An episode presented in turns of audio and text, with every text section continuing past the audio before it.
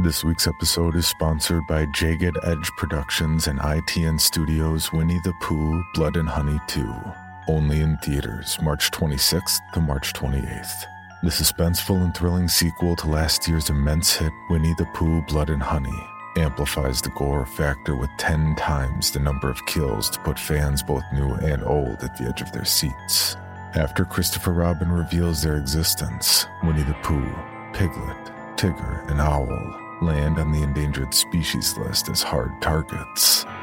Unwilling to hide in the shadows, the Ultimate Scream Team embarks on a murderous rampage through the town of Ashdown to get their revenge on Christopher Robin, once and for all. So don't miss out and mark your calendars to catch the limited engagement of Winnie the Pooh Blood and Honey 2, only in theaters March 26th to March 28th. Tickets are available now. You've worked hard for what you have your money, your assets, your 401k, and home. Isn't it all worth protecting? Nearly one in four consumers have been a victim of identity theft. LifeLock Ultimate Plus helps protect your finances with up to $3 million in reimbursement. LifeLock alerts you to identity threats you might miss, and if your identity is stolen, your dedicated U.S.-based restoration specialist will work to fix it. Let LifeLock help protect what you've worked so hard for. Save 25% off your first year on LifeLock Ultimate Plus at lifeLock.com/slash-aware. Terms apply. Hi, this is Megan from Pennsylvania. Um, this week I watched Smiley Face Killers, which was supposedly based on actual events of a serial killer. Um, and I just wanted to know if you guys had any favorite horror movies that are based on actual events and um, if you had any other recommendations for those type of movies and also um, in your opinions what you think makes those kind of movies work or not work. Um, I did not feel Smiley Face Killers really worked because they focused on the boring victim and they should have focused more on the strange, weird, and creepy serial killers. So that was my question for the week. Thanks. Bye. Thanks for calling in again, Megan. Um, I am not a super like I'm not really a big true crime guy. So generally speaking, if I do come across horror movies that are based on true crimes, it's more like coincidence than anything. So for me, my default just ends up being things like like probably like Psycho, like some like based off Ed Gein, I mean, you could argue Texas Chainsaw Massacre, but the way I understand it, Tobe Hooper has come out and even said that only some of the furniture was based off the idea of Ed Gein, like making furniture out of human body parts. Like mm-hmm. none of mm-hmm. the other stuff was actually Ed because I don't believe that they ever proved that he was a cannibal. Um, so yeah, like I don't have anything. That's the first thing that came into my mind was Psycho. I love Psycho, and I didn't dislike the remake. Honestly, I thought it was a weird choice. Yeah for Gus Van Sant coming off of uh, the mm-hmm. popularity of Good Will Hunting. They said, okay, you can do anything. What do you want to do? I want to do a shot for shot colorized remake of Psycho. What now? Yeah. like, okay, good for you. Like, you got to do what you wanted to do. I hope he's happy with it. I remember seeing the theaters. I think it was like Homecoming or something. I'm, I'm and I'm dating myself, so I'm gonna move around the table. Meagan, you know, what do you, what are your recommendations? I really like the exorcism of Emily Rose. Um, oh, that is a yeah. good one. Yeah, yeah, loosely based on the story of Anneliese Michel. So, um, the other one that I had was a polar opposite end of the spectrum, which was Hounds of Love, which was inspired by you oh, know 1986 yeah. Catherine and David Birnie, who did some horrendous crimes in Australia. Mm-hmm. And I mm-hmm. picked those two not only because I love them, but because they're so polar opposite. You have one that's supernatural, and then you have one that's very authentic and realistic. And um, to answer Megan's question, I don't really think that it matters so much as long as they're focusing on the movie. Like I'm I'm not looking mm. for authenticity, you know, in in the movies because you can read up about these true crime stories and I'm sure there's lots of true crime stuff dedicated to it, but first and foremost, make a good movie and if it happens to be loosely or closely inspired, I guess that's mm-hmm. kind of like a peripheral icing on the cake. Yeah. Um, the the movie that came to mind for me is The Stepfather from 1987. Oh, nice. Like I, yeah, I really like the series. I know the second and third one is just ridiculous. Um, but it's fun. But yeah, this is loosely based on the life of life of the mass murderer John List. And um, even though it didn't go like the that true story route, it went Right. more like with a slasher route. I liked it, you know, but a good one. kind of like Jon, I don't really watch a lot of intentionally watch a lot of films that's based off of true stories. Yeah, more than anything, it's kind of like, oh, that was based on a true story. Yeah. and I don't know. Maybe you two have different feelings about this. I, I got a little burnt out on the whole inspired by true events wave that we really saw like five, ten years ago. Like, like the Strangers, Yeah. Mhm. based on true events. Like, well, someone died inside their house, and now you made an entire movie. Like, uh, you're really Yeah. stretching that one. And I know that that was a really big marketing uh, uh approach for a, for quite a while, and I and even Mhm. now Yeah. people like doing that. But for me, I take it with a grain of salt, like you. It's like you see it and you're just like, meh. it almost detracts for me, like because I've seen those that were so loosely based. hmm Like I almost look at it like, okay, well, what part? like Right. Wh- right. What are you talking about? Clearly, you don't know what people said, and it's best guessed on or best guess on reenacting what happened. the so, part yeah, where I there don't was a house, that's the accurate part. Yeah, Isn't exactly. uh, Scream loosely based on true events? I'm sure lots of things are loosely based on true Yeah. events. I mean, that's or like or Amityville, yeah. you know, like, open water. you know. Yeah, or any I guess any of the Conjuring quote unquote Mhm. true events, Annabelle Yeah. stuff like that. Um, if you would call those like true crime or just true events. Um, life inspires art. The end. exactly. All right, call two. Hey y'all, it's Stefan again, calling from St. Paul. Uh, I'm just wondering, some. I hope you make this uh, horror announcement on the next episode. The Wrong Turn reboot. It's uh, uh, probably my most anticipated movie uh, coming out next month.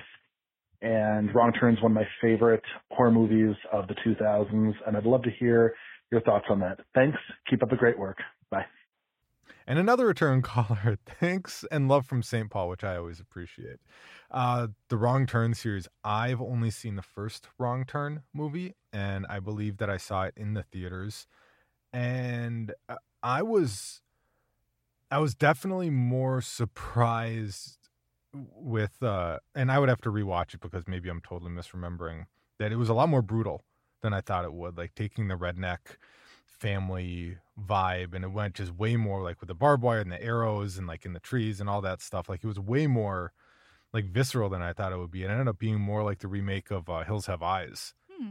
to me um which i'm fine with like i thought they did a good job it kind of surprised me i'm like wow this is a pretty unsettling movie and and the characters were pretty cookie cutter but they were fine um i never saw any of the next three or four or five movies that they made. So doing a reboot actually after that many movies is kind of interesting to me hmm until I think about like, well, Friday the 13th did it. Yeah. You know, Nightmare on Elm Street tried to do it.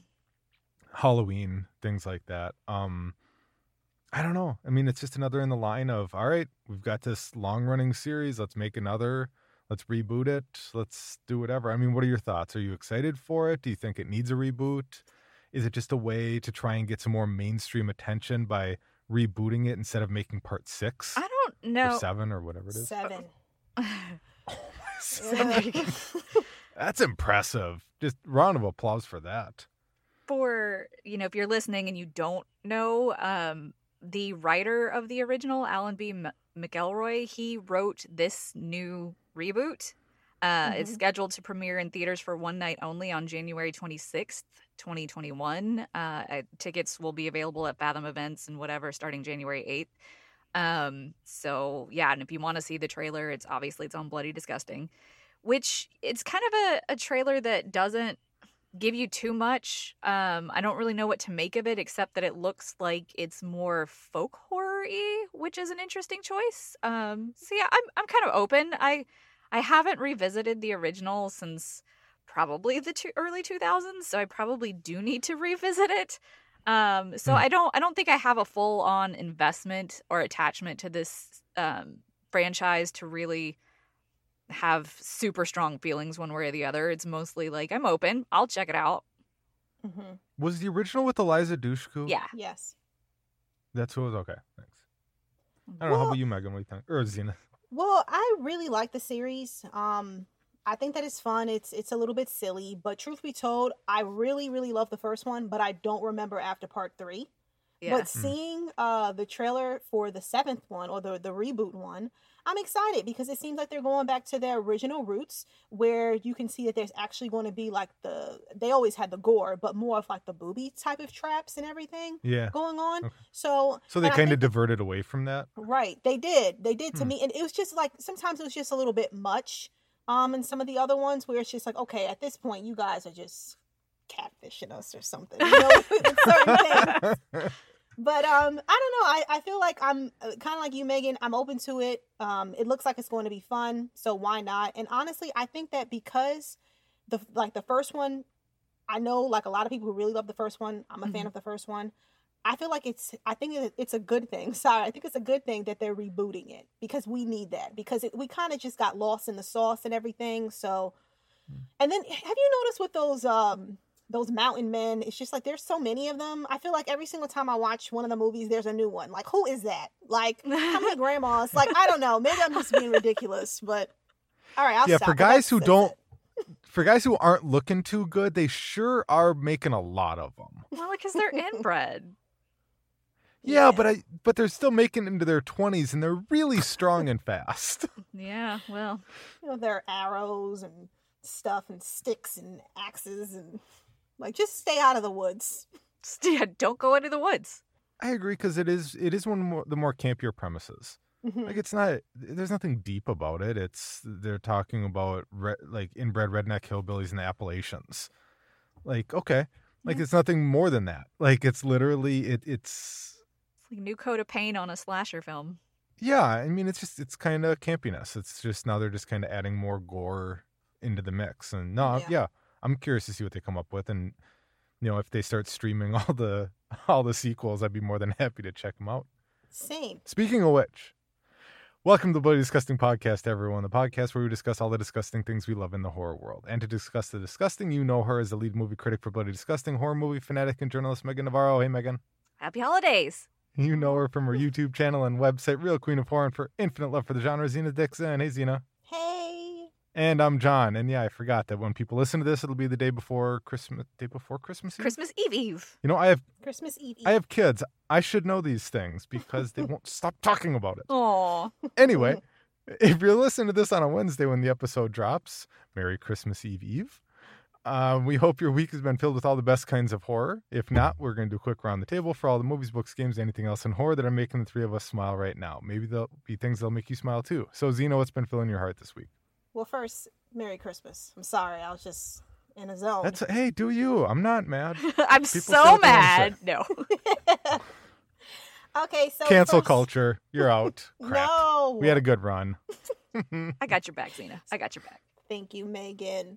So the first thing I checked out, Kolobos. I'm probably not pronouncing it correctly. So Kolobos, okay? On Midnight Pulp from 1999, a group of 20-somethings take a part in a reality-based documentary where their every move is filmed, but soon find themselves the target of a killer on camera. So this is an extremely low budget horror movie that I feel like is kind of like stuck in the shadows of Scream and the Blair Witch Project because it was mm. literally literally released two months before the Blair Witch Project came out. And crazy thing is, I never heard of this movie until well, this is like my second time watching it. So the first time I watched it was back in like 2017. But as a kid, I remember being in video stores and I've I've never seen it before. I've never heard of it before at all. I've never seen the poster. So I was really excited to check it out. And in some ways, I feel I kind of feel like this one, which I'm gonna explain why. I feel like it may be a little bit ahead of its time because if it was released maybe like the early 2000s when we were when it was like around that torture type of era, you know, maybe Mhm. maybe people would have appreciated it more. And um, I'm just gonna say it. This movie it is dated a lot. I mean, it was released in Mhm. 1999, so it's cheesy. um, there are those, you know, stereotypical characters that we've seen before. You have that bubbly dumb girl who's just like, okay, you know that that does not sound smart. Um, and then you have the perverted comedian guy, and it's just like, but he's not really funny, so no one's laughing. And then you have you have the sensitive, let pompous intellectual guy who just feels the need to, to flex how smart he is and then you have the girl who's like super conceited and then of course we have to have that you know shy mysterious girl who has a secret. It's like we already know you know? Um i really appreciate the way this film blends like old with new. It comes off like it's going to be like a 90s type of slasher movie but mm. there's like a 70s italian horror tone to it plus it totally kind of like steals like the theme song to, to like to Suspiria in some way. It, it sounds ah. just like it. Yeah. Interesting. I mean, I, I like it. I was bopping my head, but still, you know. um and plus there is like this anonymous anonymous like um torture loving killer and they're wearing these black gloves and we don't know who it is and um yeah, and it's taking people out one by one. But what's fun about it is this house that they're in, it has like traps around, you know?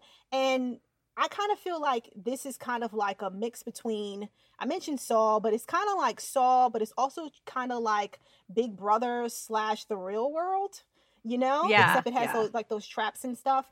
And um, you would think though, since they are in a house and it's like reality TV, that the house is going to be all decked out, or it's like, oh, you're in paradise. It kind of reminds me of like someone's grandparents' house that was dedicated. that was like that was updated and, and decorated back in the like the mid 70s i mean that's fine because i remember i used to have like a really great time at my grandparents house. I like slept really great there. So but anyway the point is um you guys made me lose my track of thought because i'm thinking about those good naps that i used to have. Oh we we that? caused Sorry. that no but i apologize for bringing up napping but the point is, um, yeah, this this movie it isn't perfect. There are a lot of like plot holes and um yeah, there, there's like a psychological element. It is a lot. You'll probably have no idea what's going on, but that's kind of why I like it. I like that everything's over the top. And um, yeah, if you are interested in 90s type of movies, I recommend giving it a go. Just know what you're getting yourself into. So I remember it, I remember liking this one reasonably well.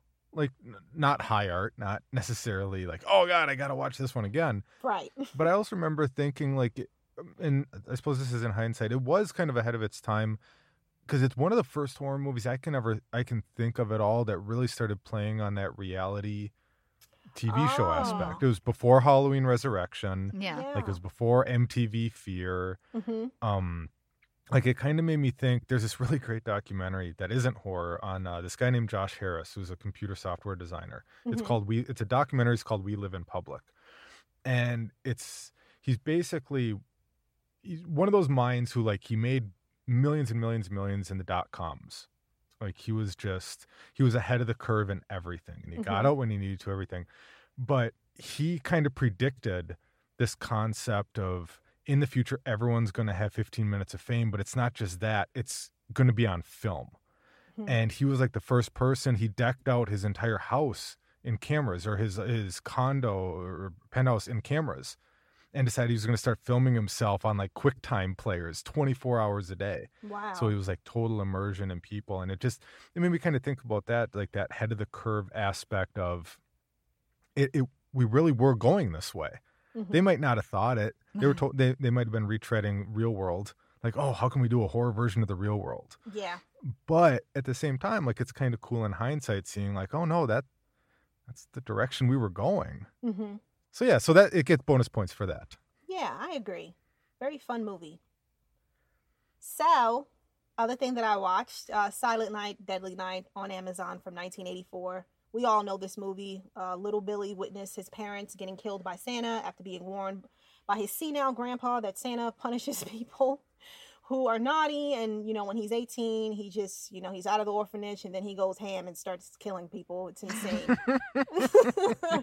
um, but yeah, it's a. Uh, it's it has the style of every 80s horror um there's like the axe you know with the vibrant blood and I don't know. I, I feel like it's it's a classic. It's a cult classic to me. And on top of that, I've been saying the word naughty since the end of October. just randomly yelling it out. And, you know, you never know when you're going to get that. And I will continue. Keep getting calls from HR. I will continue to do it until January 1st, 2021. You are welcome to join me. For, Right. everybody's Naughty. got to catch up this final week. They got to just start yelling naughty every every Just- other we sentence. have to. We have to. Okay. What about you, Meagan? What did you watch? I watched Scare Me. Um, it's currently on Mhm. Shutter, or just released on digital. Uh, Bloody Disgusting hosted a live tweet, so that's why I watched it. Um, for plot, it's during a power outage, two strangers tell each other scary stories. They're one's an aspiring author, the other is a successful author. Um, but the more Fe- Fred and Fanny commit to their tales, the more these stories come to life. Um, the Mhm. horrors of reality manifest when Fred confronts his ultimate fear. So, this is a very simple, straightforward. Well, I don't want to say it's straightforward, but it's a very simple story that I think expectations might be key going in. It's like this very winter set because they're in the Catskills and it's snowy and the power goes out. So they're telling each other's stories. They're trying to one up each other and scare each other um, by the fireside.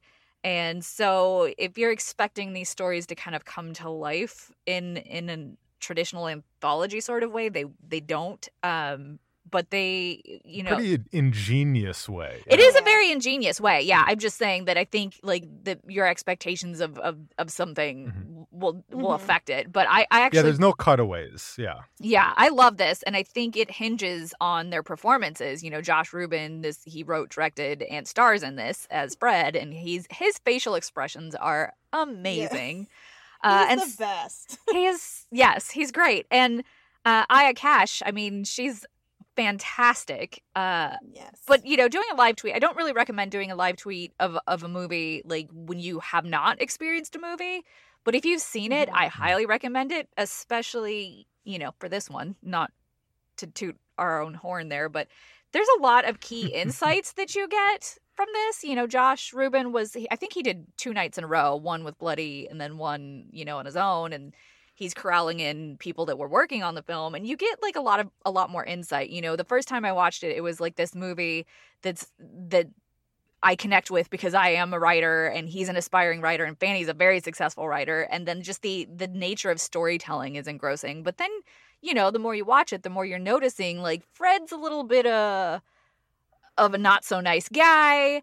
Um Mhm. one of the things that i learned in this live tweet is there's an Easter egg in the curtains. Like if you're looking, there's like shadow Easter egg right when Fanny starts talking about, like she's telling her grandpa poison stories. So keep your eyes Mhm. peeled for that. Um, but yeah, I just I'm a sucker for like subtext and subtle details that you learn more of as you go. So I love this Mhm. story. And then switching, ge- And yeah, Josh Ruben's is great. If you haven't seen him in college humor skits, he's yeah, hilarious. he is He very is, funny. Um, I, I kind of wanted to talk about that. What was the? I don't remember the song, but they have like a. oh yeah, the big the big number. That's the best, but that's all. It is, yeah. I like all weekend since I've been chanting hell, hell, like the background singing. Yeah. So, you know, I'm uttering hell and Zena's saying naughty. So we got to find you a one word catchphrase for the week, Jon. Perfect. I appreciate that. Naughty hell. Got it. no, you can find a totally different one. I'm just saying, we got one word, one word. We can, we have to find your word before the episode is through. word. Ah, I'll work on it. we'll we'll we'll we'll figure it out. We'll work through this. Um, and then the second movie I watched this week was Grave Robbers, which was on Blu-ray, part of my Vinegar Syndrome uh, haul that I got. Uh, was released in 1989. Plot sees uh, teenagers accidentally resurrect a satanic killer who targets the local police captain's daughter to birth the Antichrist. Um, yeah, so this I don't know if you remember me talking a few episodes back about Cemetery of Terror.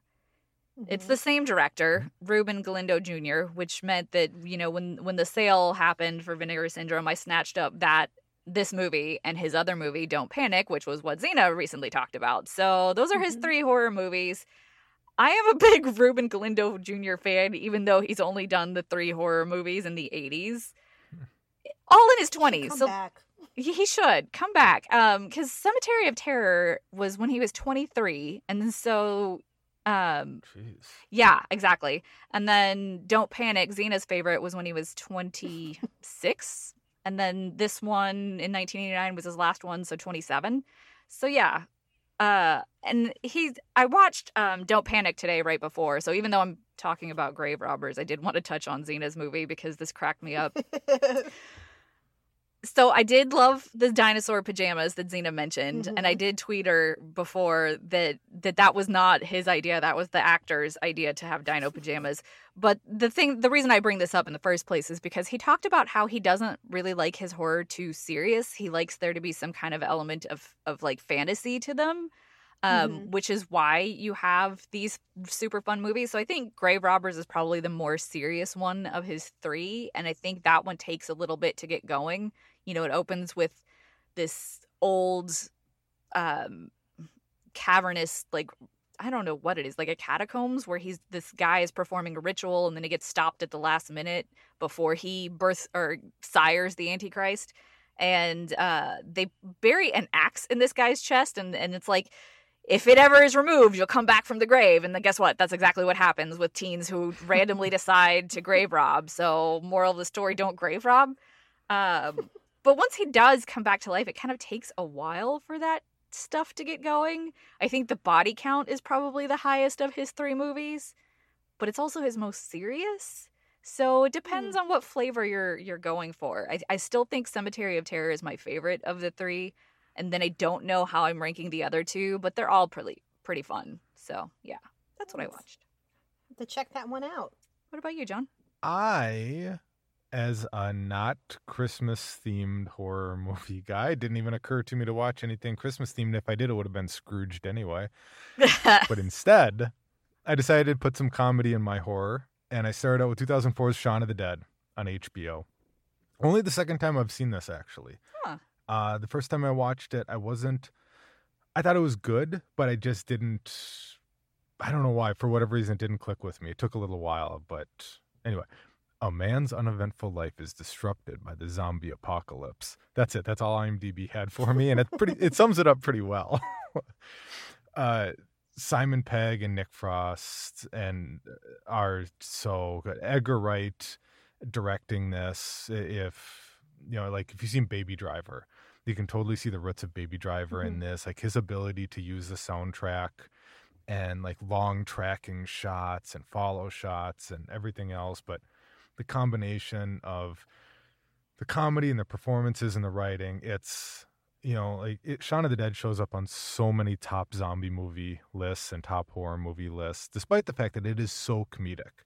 It's And it flat out doesn't really comedy. hit- Yeah. Yeah. Yeah, with with the exception of maybe Act Three, like where you actually do get like uh him ha- Shaun having to face like where he actually is in life and like Yeah. everything else, and then there's like there some actual sadness that does happen because there has to be some, uh, Mhm. totally understandable. Um, it's just it, it's so good, like beginning to end. Like there, like every performance on the screen is just it's almost captivating almost to the point where it's like i didn't want to like check my e- like normally i check my email or something while i'm watching something or, or write something but it's like i just want to watch it like all the performances are just so I, I mean and i love british movies anyway especially like british crime movies i love you know just that good that delivery um that dry british humor and everything else is just top to bottom hbo check it out if you haven't seen shaun of the dead Uh, and then I fo- eh, so then I had to follow it up in my mind with 2010's Tucker and Dale versus Evil. I love this one. It's available so on much. Tubi. What's the easiest choice you can make? Window instead of middle seat? Picking a vendor who sends a great gift basket? Outsourcing business tasks you hate? What about selling with Shopify? Whether you're selling a little or a lot, Shopify helps you do your thing, however you cha-ching. Shopify is the global commerce platform that helps you sell at every stage of your business. From the launch your online shop stage to the first real life store stage, all the way to the did we just hit a million orders stage? Shopify's there to help you grow. Whether you're selling scented soap or offering outdoor outfits, Shopify helps you sell. Wherever and whatever you're selling, Shopify's got you covered. Sign up for a $1 per month trial period at shopify.com slash try. Go to shopify.com slash try now to grow your business, no matter what stage you're in. Shopify.com slash try. Affable hillbillies, Tucker and Dale, are on a vacation at their dilapidated mountain cabin when they're mistaken for murderers by a group of preppy college students. This is this movie is brilliant. Yeah. This was such a good idea to turn the concept Speaking of wrong turn. of- Oh, exactly. Yeah, exactly. Taking the concept of well, the hillbillies are the bad guys and turning it on their head. It is so unbelievably funny when they are just trying to cope with the college kids who College evidently who evidently have a suicide pact or something going on. So Like, quotable they- too. Oh, it's so good. Like so many of the lines are just like almost like just cry laughing. And not only that, but like the performances, one of the things that I noticed with Tucker and Dale, they actually have a really good friendship and relationship. hmm Like they're actually both really supportive of each other. Yeah. Like even when stuff kind of sucks, like it's not like toxic at any point. Like they're like, yeah, no, I'm I'm there for you. I got you It's the sweetest. like they're just trying to help they're trying to help each other out Romance and and horror. absolutely and dale is by far like the sweetest protagonist of all time like i don't think there's ever been a protagonist in horror that you were like you want good things to happen for even more right. like it's just it's so it's such a good movie like and like i said like i love comedy and horror in the first place and like alan tudyk is hilarious because he always is anyway Mhm. but and I, I can't remember the the Tyler the Dale actor's name. Yeah. Oh my god. He's. I was gonna look him up to see what else he's in because, but I know it's not gonna be the same because he's not gonna be Dale, and I'll be disappointed. He won't be Dale, but I think I mean I haven't really watched it, um, but I know people that love it. There was a show called what is it, Reaper? It was it was oh, I haven't seen Reaper. with no, like that Ray was on like Wise the as WB, the devil, wasn't and it was a comedy, and Oh Yeah. yeah. And he- and he was one of the main characters. So obviously he's he's Oh, got a knack for comedy. I always thought that their like their face. It? What's that? Oh. Sorry, because I was just staring. Oh no, I was just saying with their, you know, Tuck and Dale, their face, like their faces would always just make me laugh. Like their reaction, reaction, mm. especially when they're like driving up past like the oh, college Oh, yeah. kids. Oh, Like, then why are you looking at them like that? I don't know. Okay. Well, and, and like and like when the cop pulls him over. And like all of a sudden, like Dale, like the kind of the low hanging, oh, Yeah. like looks at, oh, what were you boys doing, sort of thing. But it's more when he pulls back and his shirt is torn off, and just trying to look casual in the passenger side was so perfect. yeah. it was like the least casual and yet somehow most casual look that he could have done. It was amazing. uh, and then, you know, I, I was uh, I was looking for something to watch today, and I finally decided that I needed to dig in and start watching uh, Truth Seekers uh, because I'd already been watching Shaun of the Dead. So why shouldn't I dig into the 2020's Truth, Se- Truth Seekers series on Amazon? A team of part time paranormal investigators use homemade gizmos that track the supernatural, sharing their adventures online. As their haunted stakeouts become more terrifying, they begin to uncover an unimaginable apocalyptic conspiracy. All right, I'm not that far. I'm only on episode four. okay. Um, but I I I love this one too. Like N- Nick Frost in this is perfect. It, it's a really great character because he's n- he's not bungling, despite the fact that he very well could be like that character. He's not eh, like he's almost unflappable. Like he's so like it's a comedy. He's confident. He's really good at his job in the first place. The supporting character of Elton John, not Elton John, but that's part of the joke, is also just Mhm. hilarious as the straight man who doesn't want to be there on top of things. It's a it's a really great mix of uh like sincere eeriness with just some really Mhm. great comedy. Huh. And uh and of course it, it really helps to have um oh God, not Terrence. Um I'm trying to think who, who plays Nick Frost's dad. Um Oh my god, it's Malcolm McDowell. Malcolm McDowell, thank you. I kept wanting to say Terrence Stamp for some reason. Yes, Malcolm McDowell. Um, he's which he's great in it too. He's just surly and upset through like the entire thing. He becomes an internet sensation for a ridiculous thing. It's no, it's a really if you're looking for a show, especially if you're looking for something a little bit more comedic, um, True Seekers, it's on Amazon anyway. I definitely recommend. I can't wait to watch the rest of the season. It's really good. Nice. Nice. All right, enough about what we've been watching this week. It's time for Meagan to bring us up to speed on the news and trending topics in the world of horror. So what's going on, Meagan? Nothing. No, lots of stuff. Um, Oh, you thought because it was Christmas week, nothing would be going on, but stuff's going on. Uh, so Netflix is adapting novel the novel Brand New Cherry Flavor in series form. That that title is crazy. I don't I have no familiarity with this book, but that title alone is is insane to me. Um, Hannah Levien, Leland Orser, and Patrick Fischler are set to for recurring roles opposite Alita Battle Angels Rosa Salazar on brand new cherry flavor. I'm gonna repeat this to see if I can wrap my head around that title. Um, it's Netflix's upcoming horror thriller revenge series. So, in addition to Salazar, they joined previously announced cast Catherine Keener, Eric Lange, Jeff Ward, and Manny Jacinto. Manny Jacinto is he's he's in the Good Place, right? Or was in the Good Place before that ended. I I think so. Yeah. I I loved him in it. Catherine Keener is amazing. Mhm. So the cast alone is very um, impressive, or shaping up to be impressive. Um, but it's written by Nick Antosca, Channel Zero's Nick Antosca, and Lenore Zion from Channel Zero. Based Mhm. on the cult horror novel by Todd Grimson, the eight episode series is the story of Lisa, played by Salazar, an aspiring film director in the sun drenched but seamy world of 1990 Los Angeles, who embarks on a mind altering journey of supernatural revenge. So, mind altering journey definitely connects with me with the brand new cherry flavor title. I don't know if you guys have any thoughts. I- I- Um, I haven't heard of this, so I just looked it up. Mhm. I mean, he's the book's on Amazon.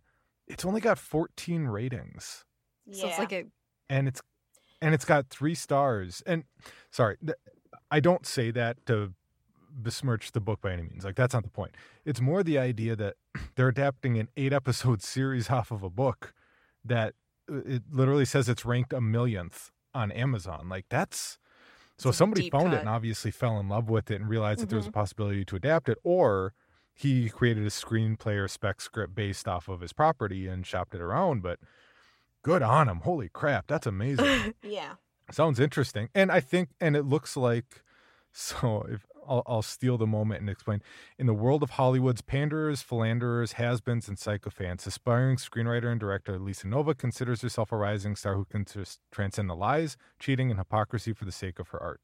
So okay, I get that too. Like, because I know Hollywood definitely, I, I've definitely seen that trend that Hollywood is kind of likes buying into that sort of a story. Like maybe Mhm. it's people within the industry mhm. like it's like oh i get that like like i get that angle yeah we could totally play with that because like that that happened to me or something like that like it maybe becomes more relatable to the people who are making those decisions in the first place um but i don't know regardless again good on them for getting a netflix deal off that Yeah. Yeah. And makes me just a little bit jealous And this book, I believe, is is pretty old. Like it was published back in the '90s. I remember reading it early 2000. I mean, I probably Oh, you should have did read it? but yes, it is Dang. very. It's pretty dark. There's some occult stuff going on. I don't know why Oh, it's your jam. So, um, but yeah, I, I think that honestly, it, it would make a pretty good series. So, Is it mind altering? Are we expecting some kind of? Um, no, but no, no, but this might be.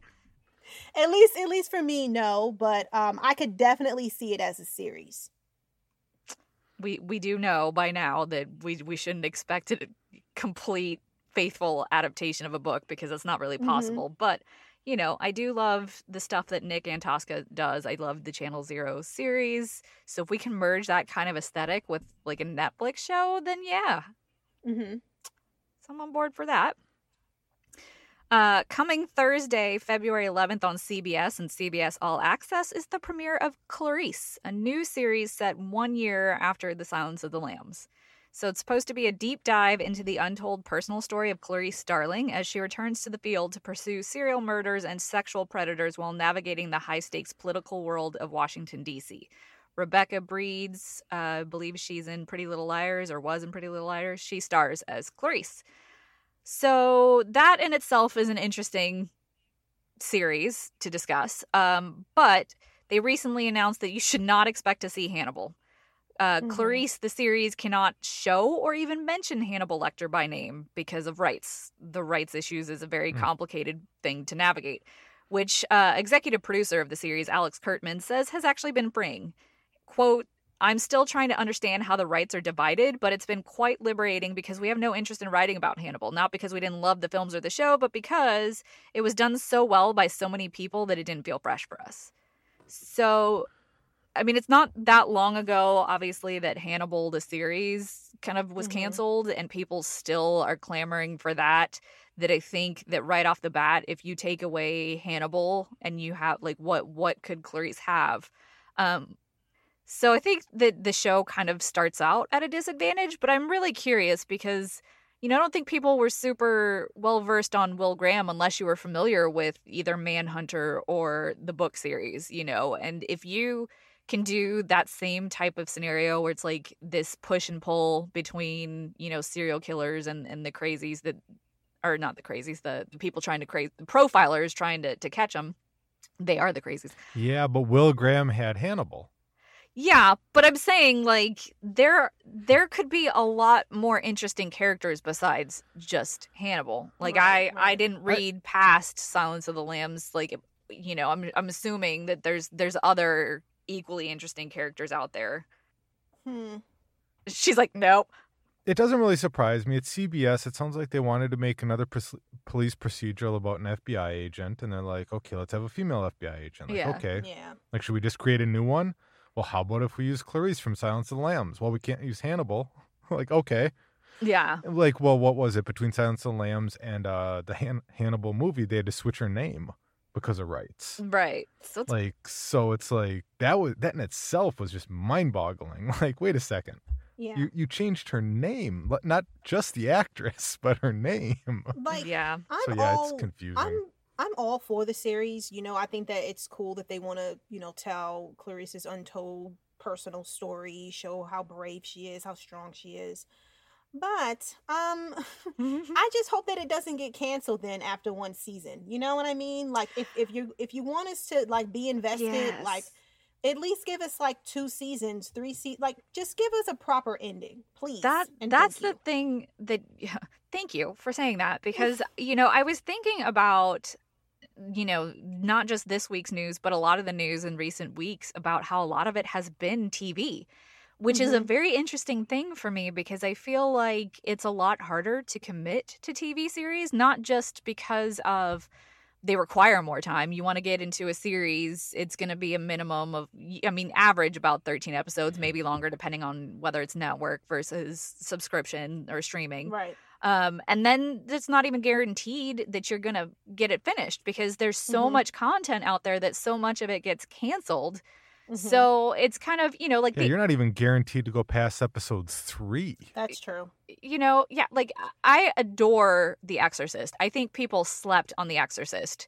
Um, that only got two seasons. It had one long recurring plot line and some major loose dangling threads that I would have liked to see resolved, but it was essentially set up to be like an anthology. You know, the first season had one storyline and then the second season was completely separate main storyline that was very J horror inspired.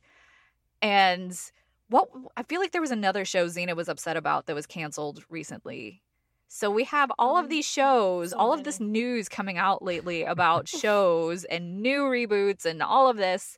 And it's like I'm excited and I'm open, but I'm also Mhm. very reined in on the expectations because like you Right. said, it's it's really hard to get super amped up for something that, you know, we may never see a conclusion, which is I also I guess in a way why I don't mind it being in some cases properties that we're familiar with because at least if it does get canceled well i can imagine how that'll wind up anyway i don't know And Yeah, it makes It's her. Oh, sorry. It makes me wonder then why not not just for for this and not saying that it shouldn't be a series. I'm open to a series, but then why not just like a made for TV movie then? Like I know that sounds like cheap and stuff, but Yeah. at least we'll get like a wrap up. That's just my biggest thing. Or limited Because- series. That could be awesome as well. Yeah.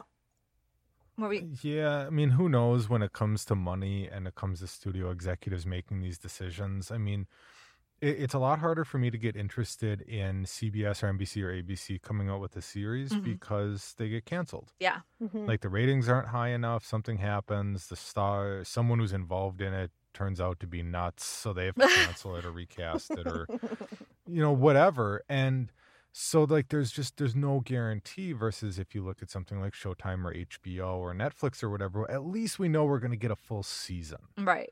You know like this way it's like you're trying to commit week by week and i think that people are starting to feel that too so it's even harder for these tv series to survive because people are waiting to see if there's even a season two Yeah. why should i commit to season one if you're going to get rid of it right away Absolutely. so it, it, it becomes like a self-fulfilling prophecy that these shows that we want like can't survive because we don't think they're going to survive Mhm. Yeah. This Yep. It's definitely the snake so eating fingers its crossed tail. on clarice though Yeah, who knows? I mean, you know, and it's even harder to speculate when you don't really have. I imagine there's got to be something coming out soon because if this is set for premiere in February, then it's only a matter of time before you start seeing some marketing. So, but until then, Yeah. who mm-hmm. knows? And speaking of more television, Crispin Glover, who recently starred in The Smiley Face Killers, as well as Friday the 13th Final Chapter and Willard, has been set as a series regular for what's being described as a psychological thriller, which is Zena's jam. The series follows eight strangers who arrive at an isolated house, for, all for different reasons. Upon their mysterious and coincidental arrival, the strangers realize that something sinister and terrifying awaits them. Glover will pay, play Jonah, a bad man who arrives at the mysterious house at the center of the thriller for money. Uh, it's written by Sara Gran, who did the Southland TV series, and is directed by David Slade. I like David Slade. He Oh, did Hard yeah. Candy. Uh, I'm pretty sure 30 Days of Night. He definitely did a bunch of Hannibal episodes. The Mhm. cast also includes Kiersey Clemons, love her, and Susan Sarandon. Yeah. So, you know, and it's this is for HBO's Max, HBO Max. Awesome. So, we could expect, you know, kind of a no holds barred when it comes to lots of things that would normally upset some censors. Um, and yeah, I, I like the cast. I like psychological thrillers. Um, so yeah, I'm in. I don't know if you guys have any thoughts on psychological thrillers in TV form.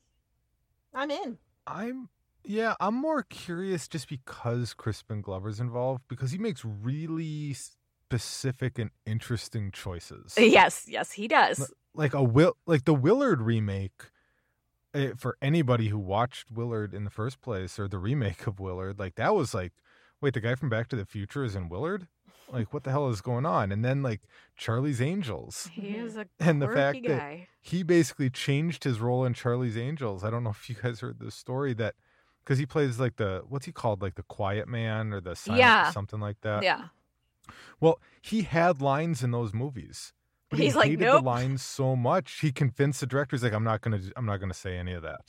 He basically, he basically said what, uh, what Harrison Ford said during Star Wars, except he lived up to. it. He's like, I'm not saying these lines. I'll just play it silent.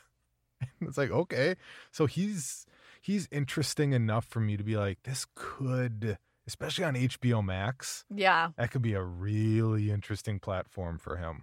For sure. And what what draws him to begin with? Because you know, I think he's Yeah. clearly making choices based on what he finds interesting. So, what about this Mhm. was interesting for him to sign up for? I don't know. I'm curious though, Him and Susan Sarandon. right? Like, Yeah. that's interesting. But And I David mean, Slade. yeah, and David Slade. Um, but to be honest, you know, you you tell me there's a genre show on HBO Max, and I'm probably already intrigued based on those two things alone. It's just everything else is is a nice added bonus. Like that sounds interesting. That also sounds interesting. So yeah. and um recently you know, Monster Hunter released in theaters last week, and so obviously Paul W. S. Anderson and Milla Jovovich, and I guess some of the cast, they've been doing the the press rounds, and so Paul W. S. Anderson was recently chatting with the Boo Crew on their one of their more, most recent episodes, uh, and during that conversation, he reflected on directing Event Horizon. So, longtime fans of this haunted house and space movie have been dying to see the long lost footage that reportedly horrified test audiences in Paramount so badly that a lot of that footage was removed, never to be seen again. So, of all the most requested director's cuts, Event Horizon tends to be ranked near the top of, you know, among horror fans, anyways. So, Anderson told the Boo Crew that bits and pieces of a lost cut of Event Horizon turn up, like on different VHS ta- tapes. There will be bits of scenes that are slightly different from earlier cuts, but I think the truth is, when we delivered the first cut to Paramount, they were just horrified by the movie. It was much Mhm. darker and scarier than they ever thought it was going to be. An executive actually said to me, We're the studio that makes Star Trek, as if somehow I was besmirch- besmirching Star Trek as well.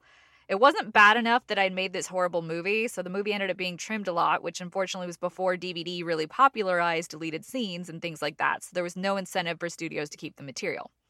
Anderson added, I think bits and pieces might still be discovered, but I don't think there'll ever be a return to the original version unless there's something we can, uh, that, unless it's something we constructed now. Who knows? In the world of the Snyder cut of Justice League, maybe there's an Anderson cut of Event Horizon. All I need is a few million dollars and buckets of blood. so, They got de aging software now. They're good. Well, I mean, I Um, think a lot of the know- stuff that was cut is, you know, when they showed the snippets of of what happened to the previous crew. I think Yeah, a lot of that how- got yeah. trimmed, but I'm sure there was other I stuff. think I remember that. Yeah, it's what the what the previous crew did, and then like the images of what uh, everyone like the current crew going to hell, like where you just see like little snippets in the movie. I love Event Horizon. It's one of my. It's definitely a. a it's comfort an watch. comfort watch. no, it is. me. It totally is. Yeah. Like i i really enjoy it like across the board but and as much as i love the idea of the director's cut just to see like what what did they what did they make him cut Yeah. like what was it i'm also really hesitant about that idea because sometimes honestly the thing that we get on screen Is actually the best is version. better Yeah. you know like like the crow i really like the crow but if for anyone who watched like the curse series on Mhm. Shudder Yeah. they had to change a lot of the crow because of brandon lee's unfortunate like the unfortunate accident where he pa- where he died. Yeah. Mhm. and them talking about like what those scenes would have been like in my mind it sounds like what was on uh, uh, actually on screen was better than what they had imagined because it was like more cuts and like more like imagery and things like that or I was telling my wife like I was watching Indiana Jones and the the Lost Ark last week or two weeks ago, and the scene where Harrison or where Indiana Jones is about to have a sword fight, and the guy comes out of the crowd, he does all these sword moves, and Indiana Jones pulls out his gun and shoots him, and everyone cheers. That wasn't supposed to be in the movie. Hmm. It was in uh, Harrison Ford had like 102 fever that day. And he was so sick he could barely stand up. And he was supposed to do this really long sword fight. And they're like, "Well, what are we supposed to do?" He's like, "What do we? Let's shoot him." And that turns into like one of the one of the most like iconic moments in the movie. So sometimes what happens on screen Mhm. that we see as an audience really is better Mhm. or more enjoyable. True. So it's curious because I'm not a massive Paul W. S. Anderson fan, but I really like Event I Horizon. adore this movie. And I will say that, at least in this particular case, I wouldn't mind somebody throwing a few million for. Not, re- I guess what would the word be like a restoration? Because the only thing about this movie that kind of bums me out is that you know it was made in I think '95. You know, so that, that visual dated effects. CG floating around. So a lot of the visual effects for for the the stuff that you know the the eye thing and a lot of Mm-hmm. just the general like haunted house effects do not hold up. When it's practical, that's great, but a lot of it also doesn't. So if they could you know, if somebody wants to throw money at it to clean that up and you can, if you want to Mhm. splice in some gore scenes, that's cool too. But you know, otherwise, yeah, I agree with you. I, I adore this movie, and it's fine if this is the only thing we ever see. But I do like the what if, you know. yeah, the what if is fun for sure, but I'm also not going to be overly bummed out about it. I'm gonna be so mad. No, I'm I'm good. All right, listeners, it's your turn. are you super bummed out that you can't see the lost footage of Event Horizon? You just you just can't get enough of novels that you may never have heard of getting adapted in a Netflix series that we really hope are going to be good or properties in which you can only take one character and turn it into a TV series where there might only be four episodes. Let's hear about it. Numbers 224-475-1040. Numbers also in the show notes, and we'll play our favorite message and messages at the top of next week's episode. Please limit yourself to one question or comment per call. Finally, if you're anything like us and you spend all your time streaming movies on Shudder, Netflix, Netflix, Amazon, and Bloody Disgusting TV, Zena's going to clue us in on what we should be watching. So, Zena, what should we be watching? Bloody Disgusting TV. I want to do that first. Check it out. And first, like on Tuesday, the 22nd, The Craft Legacy will be available on DVD.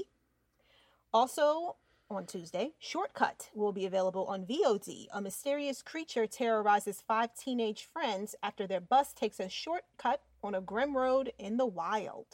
I was gonna make a cat Sounds noise. like U turn or wrong turn. Well, now you're just teasing people. I was gonna make an awesome sound effect, but nah, Yeah, it's too late. no. The moment has passed. um, and then last, which last, what's coming out on Tuesday, Getaway will be available on VOD. Tamara Miller has planned a weekend lake getaway with her two best friends. When she gets kidnapped by a backwoods cult, eerie and unexplained occurrences arrive. And just in case if you guys missed it, Letters to Satan Claus, Satan Claus, will be available. Will be stream. Well, streaming will be airing on Syfy again on Friday. Um, so on Christmas Day at noon and 8 p.m. So the movie revolves around Holly, who, after returning to her hometown as a big city news reporter, faces off with the demon of her past following a simple typo made in her letter to Santa. It's a harmless mistake that summons Satan to kill her parents. So, yes, this could be you the next time you make a typo, so be careful. There you Spell go. check. Look for those little squiggly lines. Spell check will not catch Satan or Santa. Maybe can not in the stuff you write, Meagan. well, what do you write where it's like, no, no, no, no, you met Santa? Because I need that program. I intentionally remove it from my dictionary just to avoid these situations. All right, and that's Bloody Disgusting Podcast for this week, everyone. If you'd like to read more from Meagan, you can check out her reviews at bloodydisgusting.com and on Twitter at hauntedmeg. Zena can be found on her own site, Real Queen of Horror, and the YouTube channel of the same name, or at Lovely Zena on Twitter. And you can hear me on my weekly horror narration podcast, Creepy. Don't forget to hit subscribe on your favorite podcast app, and feel free to follow us on Instagram and Twitter at bdisgustingpod, or drop us an email at bdisgustingpodcast at gmail.com. So for this week, I'm Jon. I'm Meagan. I'm Zena. Grab some popcorn, cozy up on the couch, and watch something you love. Just make sure it's something bloody. Happy holidays.